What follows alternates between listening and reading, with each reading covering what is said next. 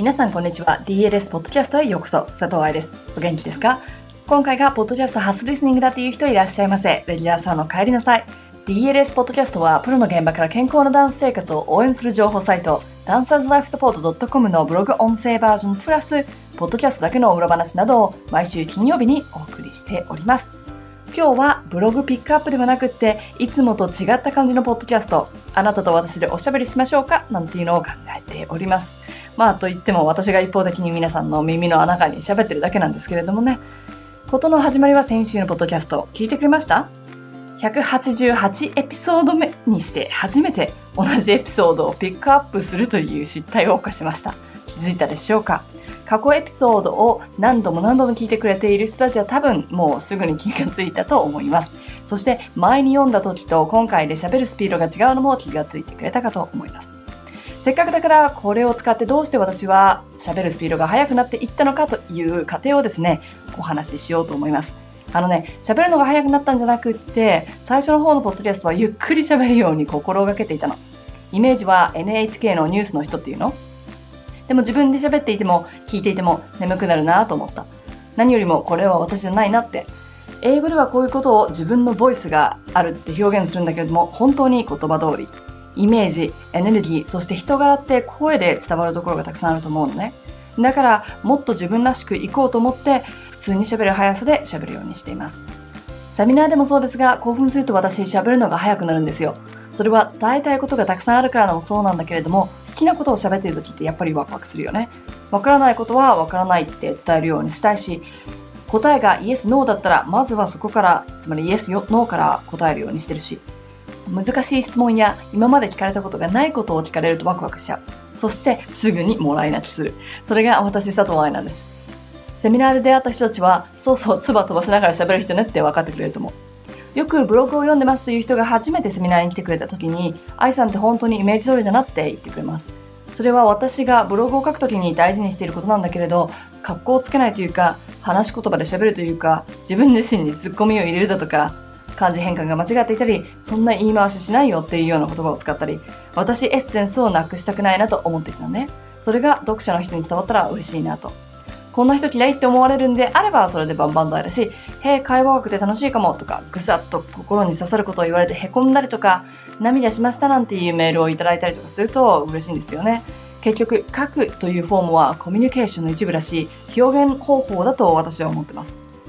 踊りをやめて15年くらい経つんだけれど、たとえ踊っていなくてもバレエの世界に携わっていたいと思うし、ダンサーをサポートしたいとも思う。そしてね、私自身が表現者でありたいと思うんですよ。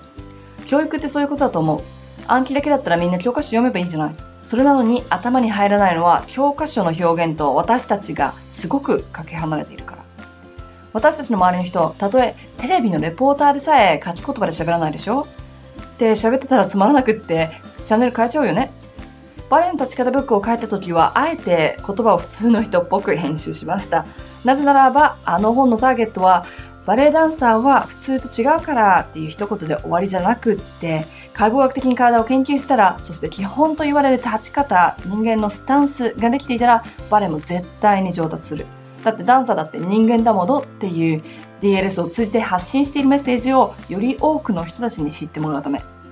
だから、あまりに軽く話し言葉で書きすぎると軽く取られちゃうかなという懸念もあったんです。ただ、バレエの立ち方ブックが入り口になって DLS をもっと知ってもらったら、愛さん節と周りで呼ばれるこのスピードの話し方に慣れてくれるかななんて思ってます。ちなみに、早口でという方。ポッドキャストアプリにはゆっくりにするボタンがついてるのご存知ですか？そう、普通テンポではなくって少しゆっくりめに聞いてもらったら多分普通に聞こえるんではないでしょうか。そして耳が慣れてきたら普通テンポに戻してもらって聞いてくださって大丈夫です。ちなみにある研究では喋るスピードと読むスピードはほぼ一緒だそうで、そしてそれは頭の回転の速さにもなっていくかもしれないということ。私が頭いいですよじゃなくって、早く情報を取り入れることができると、ダンサーとして上達するということを忘れないようにしたいですよね。だって、レッスン中にゆっくり注意を喋ってくれる先生はいないから。そして言われてることを踊っている間に認知し修正しなければいけないじゃない？そのためにも頭の回転は必要不可欠だよね。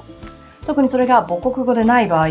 英語がわからない人に向かってゆっくりと喋ってもわかりません。海外に住んでる人たちそう思いません？パードンって聞くと、英語がわからなかったなと思って ゆっくり喋られる。いや、別にそこじゃなくって、あなたの言ってることじゃなくて内容がわからないだけなんですけどって、突っ込みたくなるのは私だけでしょうか。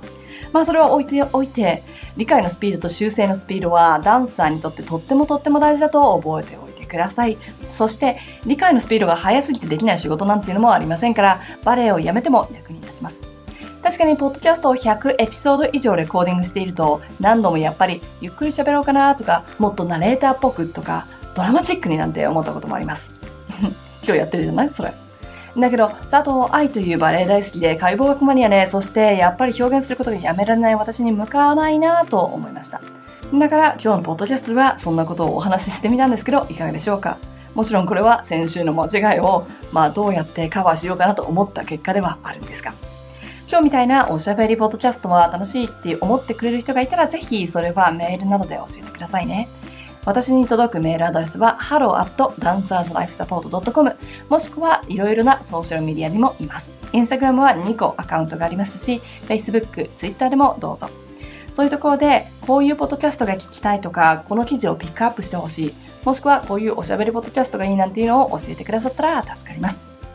後にちょっと宣伝っぽくなっちゃいますが、春季来日セミナーはまだ空きがあるクラスがちらほらあります。こういうスピードで全てをバレエや舞台や表現に結びつけちゃうような頭の佐藤愛が10年以上この世界で働き、毎年500人以上のダンサーたちと出会いお仕事をして、そして日本のバレエ界をあえて外から客観的に見ている身から様々なテーマでお話をしていきます。今回の開催場所は東京と名古屋。名古屋は東京で2回連続売り切りの卵の日がまだチケットがあるというのと、教師のためのバレエ解剖学講座が行われます。東京ではバレエ学校で指導している内容を皆さんにもご紹介するボディコンディショニングセミナーのいくつかにまだ若干スペースがあるのと、教師のためのバレエ解剖学講座、そして穴場の新体操コーチセミナーがございます。春の来日に向けての準備と同時で、第2作目となるターンアウトできてますかブックも表紙が決まったりだとか最終段階に入っております。皆さんの手元に届くのは8月1日 DLS の5周年お誕生日の時になると思うんですが、まあこの話はまた今度ゆっくりポッドキャストでお話ししましょう。ゆっくりって言っても早口だけどね。ターンアウトブックの先行予約はまた5月1日から Amazon で開始になるそうです。超マニアックで内容の濃い先行予約特別イベントも行われますので、今後の DLS をお見逃しなく先行予約忘れないでくださいね。では、最近では、終わる前に最近始めたリスナーピックアップを今日も行っていきましょう。今日のリスナーピックアップは iTune のレビューから。このメッセージは2015年の11月13日に青やじさんからもらったものです。かなり前ですよね。今も青やじさん聞いていただいておりますでしょうかバレエ上達のための内容が充実。プロ、アマを問わず多くの人にぜひ聞いてほしい。バレエで悩んでいる人にもきっと役立つアドバイスがありますよというメッセージでした。どうもありがとうございます。私も毎週欠かさず DLS ポッドキャスト聞いてますよという人はぜひ iTunes ストアでレビューを一言残していってくださると私がこのようにピックアップしていきます。ということで今週のポッドキャストはここまで。また来週お会いいたしましょう。ハッピーランシング佐藤愛でした。